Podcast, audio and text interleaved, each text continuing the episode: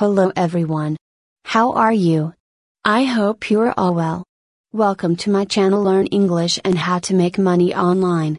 Today's topic is how to make money online by starting copywriting. What is copywriting? Copywriting is writing copy for the purpose of advertising or marketing. The copy is meant to persuade someone to buy a product or influence their beliefs. Suitable for people who have the passion for writing. Skills required ability to write a sales copy in order to maximize product sales. Time required for starting copywriting you will have to learn the concepts and psychology behind successful copywriting, which might take time according to your learning speed. How to monetize 1. Good copywriters are paid a handsome amount of money for writing a single copy.